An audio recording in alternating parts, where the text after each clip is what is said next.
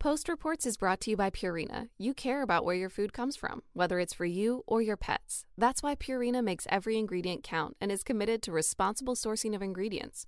Learn more at purina.com/cares. From the newsroom of the Washington Post. Hi, this is Ben Terris calling from the Washington Post. Hi, Jeff. Miss Winfrey, Oprah. Hi there. How are you? It's Lisa Bonos calling for the Post. This is Post Reports. I'm Martine Powers. It's Tuesday, July 28th. Today, the next phase of vaccine trials, the moms lining up to protest in Portland, and a seismic shift.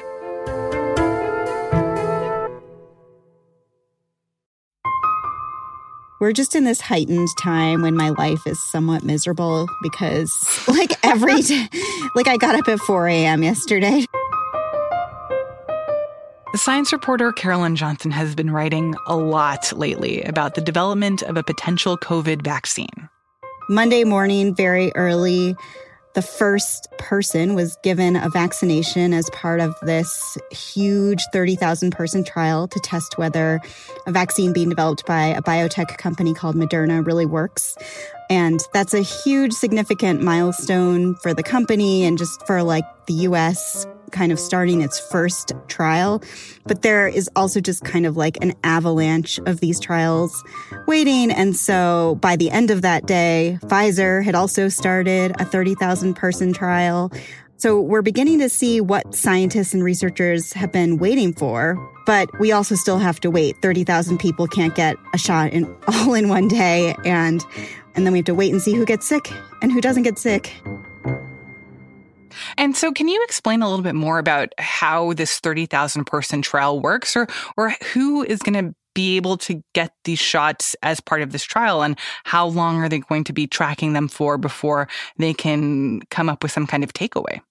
That is something that they are working really hard to do right now is get volunteers. You need people to raise their hands and say, I'm willing to take an experimental vaccine. There's a lot of enthusiasm out there but research has to be done very carefully. So, what happens is people can express interest. There's a national registry. People can sign up and say they're interested in the vaccine. They have to fill out a bunch of data about who they are, like how old they are, like race, like whether they're at high risk for the virus. Because what they want is to get a really diverse population in these trials a population that is going to be like similar to who eventually they hope receives the vaccine. So they can't just hmm. do it in like young, healthy people. They don't want just like white college graduates. They want the people who are really at risk of this. And that means they are really working to try and build bridges to minority communities that have been disproportionately devastated by this virus, also older people. Is there an ethical concern about that, considering that older people are more vulnerable? No, they actually want people at high risk to take it because those are the people you really need to protect. And so understanding whether it works for them is definitely important. They aren't taking everyone who volunteers you if you have a disease that suppresses your immune system or if you're pregnant, they are not including those people in these studies at this moment. And so, is this one of those types of trials where it's basically like they give some people the actual vaccine and they give other people like a placebo, and then they essentially see who gets sick and who doesn't? Yep. You have a 50 50 chance of getting the experimental vaccine, 50 50 chance of getting a placebo. And then they wait to see whether you become infected and compare the infection rates between those people who got vaccinated with the experimental vaccine and those who did not. So, this is a kind of clinical trial where they're not going to actually expose people to COVID, right? Like they just give them the vaccine, they send them on their way, and they expect that some people will naturally be exposed to COVID just from being out in the community. Yes. That's a big misconception about vaccine studies that people often think that they're going to be given the virus. That's not going to happen. So, what will happen is that they will go back into the world and the virus will still be there. And unfortunately for the country, there is a lot of virus transmission happening right now. So that is giving vaccine developers confidence that they are going to be able to answer these questions relatively quickly.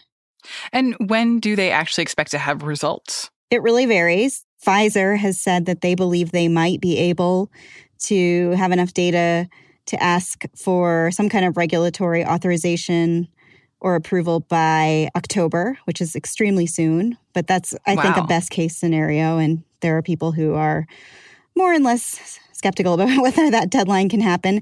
Dr. Tony Fauci yesterday said for the Moderna vaccine, he believes sometime in November or December is a likely scenario. Although he did he did leave open the possibility it could be sometime sooner. When we have talked about vaccine development in the past, you had said that one of the expectations, or at least one of the concerns, is that people's ability to access this vaccine whenever it gets developed will be dependent on which country is the country that comes up with this and which country you're living in. That if it's a Chinese vaccine, you can expect that Chinese citizens might be able to get it first. If it's an American vaccine, then Americans will have better access to it. So, where are we at in terms of the global race for vaccines and are other countries way ahead of us? It's really hard to know who's ahead until you see the data because you might be able to complete a trial quickly but not get a very definitive result. What does that mean? Are you ahead or behind? So the US uh, has now started two large trials that are supposed to test the efficacy of the vaccines. There are two Chinese companies also in large trials. I guess they're a little ahead. And the Oxford and AstraZeneca effort is in phase three trials in other countries, but not yet in the US. They will be starting soon. So it's hard to know who's ahead at this point. But what is certainly happening is companies are just buying up the doses in advance, just like kind of making a pre order for a vaccine. And so last week, the US bought 100 million doses of the Pfizer vaccine if it's approved for $1.9 billion. And they have done that with several other vaccine makers. So what you're seeing is people mm, kind of calling dibs on doses before they even know whether they work. What are the big questions that you are asking yourself at this point? Well, once these large trials begin to show some data, that is what everyone is waiting for. Because, like, people pour over like a monkey study and try to extrapolate what that might mean. But, you know, someone told me mice lie and monkey exaggerate. So it's like uh, trying to understand how a vaccine is going to perform in the human population based on like these laboratory experiments is really not a good way to come to any definitive conclusions, although the studies are important. So people want to see the real data from these large trials. The fact they're starting is a huge step forward, and it gets us closer to seeing the answer about whether the vaccines work. So that is what everyone is waiting for.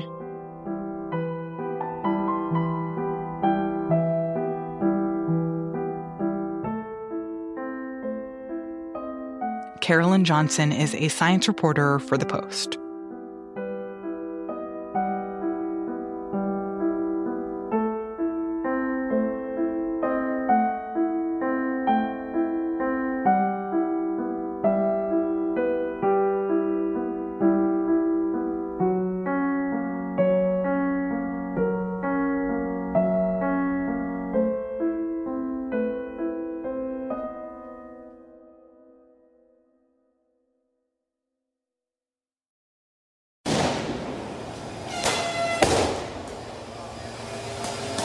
I'm in Portland where for more than a week, I've been going down to the federal courthouse downtown here to watch protesters square off against federal officers who have been sent to protect the building. And every day, more and more people are coming out, including growing numbers of this group of women wearing yellow shirts and carrying sunflowers that has become known as the Wall of Moms. We do this every night. Together, stay tight. We do this every night.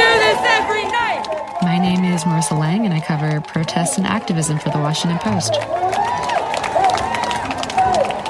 So these waves of women in yellow start showing up in the early evening, right around sunset, and they're wearing bike helmets. Some of them are carrying, you know, other forms of protection like gas masks or respirators or backpacks. And they, they all get together and then they march up a few blocks to the federal courthouse. And when they get to the federal courthouse, I mean, the crowd loves them. They they start cheering. Anyone with a microphone or a megaphone starts, you know, announcing, "Here come the moms! Everybody make room!" People in the crowd yell things like "Thank you, moms!" And then they usually file into the front of the protest and they link arms. So they create kind of like a human chain and create like a buffer so tell me about the Wall of Moms.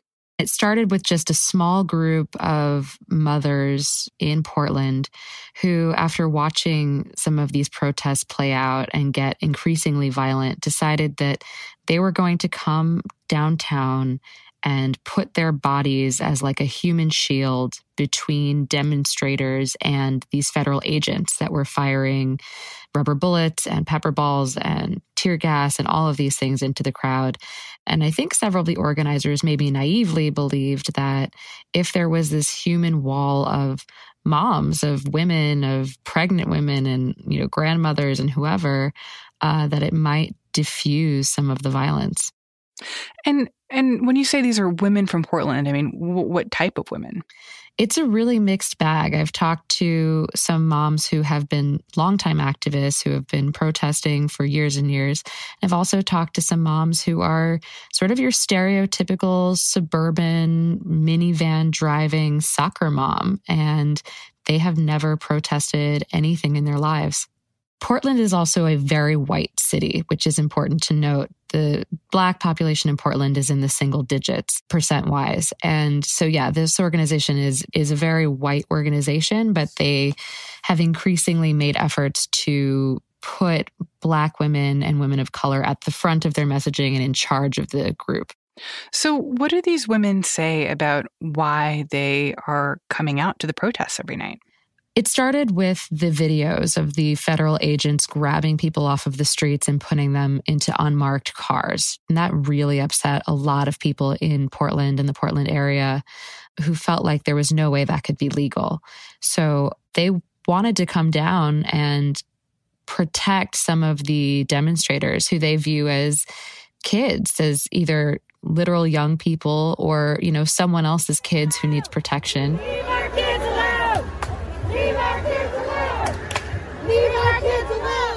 So, besides standing as a barrier, what do the moms do when they're out there? They've started to take some protest chants and turn them into lullabies. So, one of them that they did early on that got a lot of attention was they were singing the words, Hands up, please don't shoot me.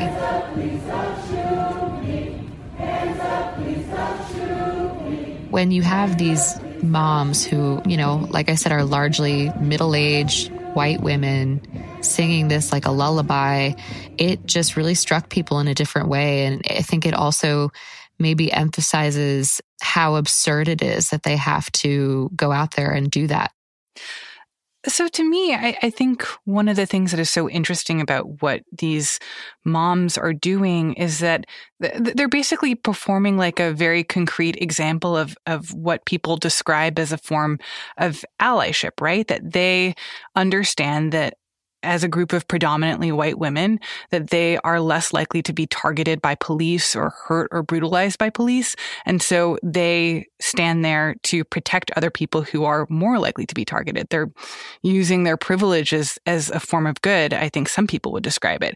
But it's also been interesting to see how people are talking about these moms and in some ways concerned that these women, these mostly white women are getting a lot more attention than the people who have been protesting a lot longer, whose lives are in many ways much more affected by the thing that people are there to protest, which is racial injustice. 100%. I think that that is exactly the dynamic. The moms out here do recognize that. And when you talk to them, they will say that, oh, you know, I'm a white woman and I have all this privilege and I can stand here and put myself on the line and then I can go home to my house and feel safe. I think there is a real awareness that they have almost the superpower as white women to be able to do this because the rest of their lives is are pretty shielded. They're not going to necessarily lose their jobs if they get arrested or ruin their lives if they're picked up by police. But that has also been a tension because as you point out, there are other women and other mothers, women of color, black women here in Portland and around the country who have been doing this work for many years, for centuries in fact. The mothers of the movement who have been doing this work for many years and are made up of moms who have lost sons and daughters to police violence know that progress can be made with consistent, steady work. It has taken them years, but they have toured the country. They've spoken at the Democratic National Convention.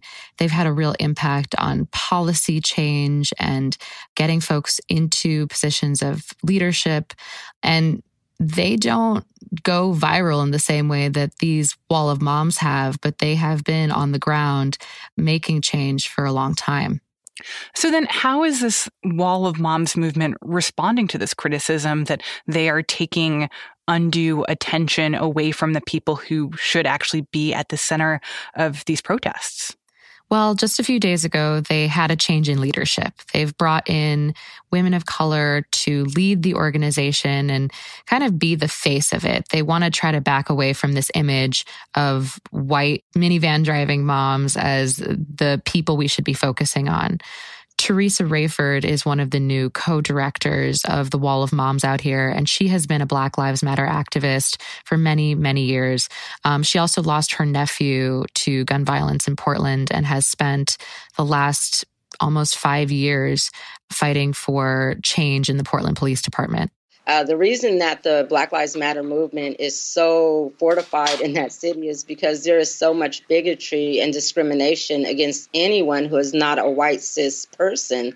And so when Black Lives Matter, or when disability lives matter, or when LGBTQ lives matter, and then they become powerful because of their community engagement, um, there's a large resistance, not only from the bigots that live in our city and our state, but from the agencies that have provided them the sanctuary of, uh, you know, criminalizing poverty and segregating community. And so, what did she say about how she is finding herself in this new relationship with these protesters who are coming to this from a very different experience. She says it's kind of a teaching experience that for some of these women who have been doing this for a long time, they see this as a marathon. They know that this is not something that you're just going to show up to and poof, everything is going to be better and different. And I think that's what a lot of the moms who participated early on believed. I had one mom tell me that she thought, you know, she was going to go out and get her butt kicked and get tear gassed,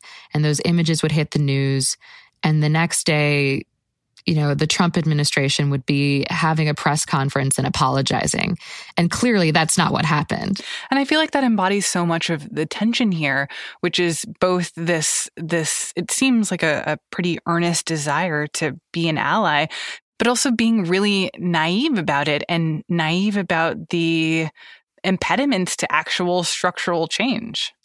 I think that the takeaway for a lot of the mothers who have gotten involved and also what they're trying to impress on others is that they are there as supporting characters. That yes, they're putting their bodies at the front, but that is to use that privilege that they have as a shield, but they don't want to center themselves and their experience or talk about how they're experiencing the police officers at these protests because they understand that that is just a blip when it comes to the greater conversation around racial inequity and policing and police violence. I think a lot of these moms, increasingly, when you talk to them about their experiences, will tell you, yes, being tear gassed is not fun, but I don't have to experience this larger world of inequality and injustice that black women, other women of color have to deal with on the on a regular basis. I haven't lost my children in a police shooting. They're centering sort of that understanding that this isn't about me and my experiences. And also in a lot of cases with reporters who are trying to talk to them in these moments saying are you talking to black women? Are you talking to women of color? and trying to direct people to other voices who are not theirs. Marissa Lang is covering the Portland protests for the Post. On Tuesday, Attorney General Bill Barr appeared before the House Judiciary Committee, where Democrats demanded answers about the federal response to the Portland protests. Under your leadership, the department has endangered Americans and violated their constitutional rights by flooding federal law enforcement into the streets of American cities against the wishes of the state and local leaders of those cities to forcefully and unconstitutionally suppress dissent. In response, Barr said it's necessary for federal officers to use these tactics. We are on the defense. It's, we're not out looking for, for trouble. And if the state uh, and the city would provide the law enforcement services that other jurisdictions do, we would have no need to have additional uh, marshals in the courthouse.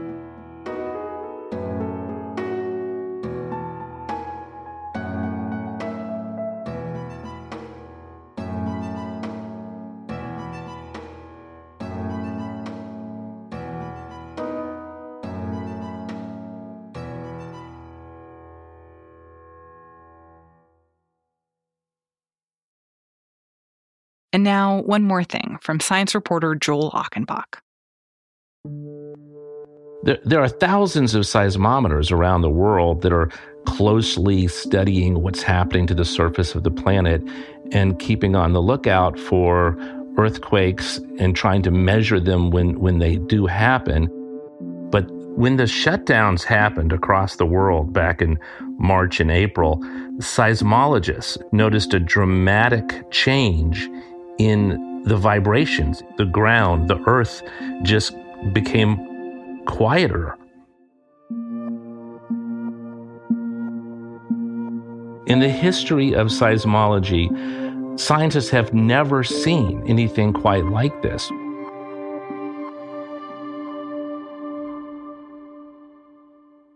human noise, human generated vibrations has always been kind of a, a, hindrance. It's always been in the, in the background of the important signal coming from nature. These seismometers are very sensitive, so they can pick up trucks and trains. They can pick up all kinds of human activity, industrial activity, what's going on in a factory, slamming on the brakes uh, on a truck, and so on. That background noise extends farther than they thought into sort of remote areas far from cities. A scientist at uh, Yellowstone National Park told me that when they look at Old Faithful, they see the signal of the water gurgling beneath the geyser for about 20 minutes before there's an eruption. But right when there's an eruption, they see a huge spike that's caused by people racing to the edge of the geyser to watch it, and then afterwards stomping down to the visitor center. So the human activity actually greatly overshadows the natural signals on the seismometer. From March to May, from around the planet, I think it was 76 different scientists in 27 countries, they shared their data and came up with this really remarkable report that was published in the journal Science showing how the whole planet became quiet as people just were not stomping around as much.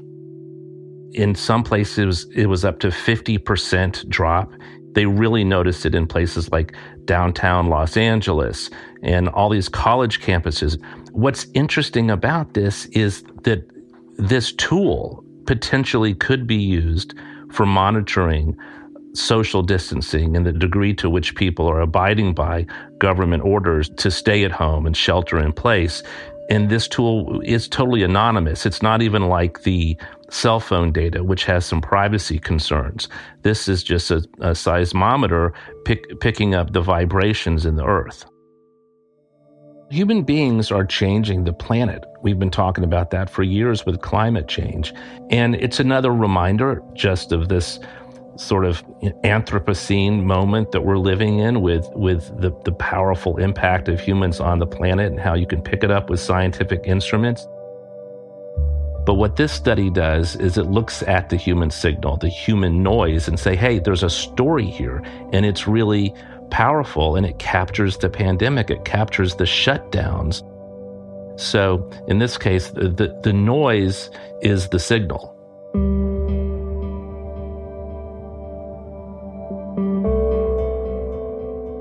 Joel Achenbach is a science reporter for The Post.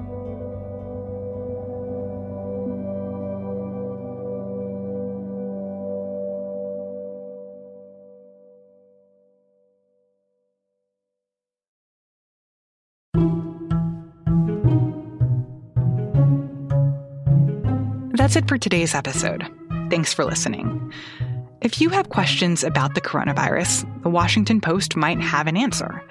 Since the start of the pandemic, the Post has been compiling all the reader and listener questions we've been getting about COVID into one big FAQ. We've cataloged and tried to answer over 11,000 questions so far, with research from experts and data to back it up. Check it out at washingtonpost.com slash coronavirus FAQ. I'm Martine Powers. We'll be back tomorrow with more stories from the Washington Post.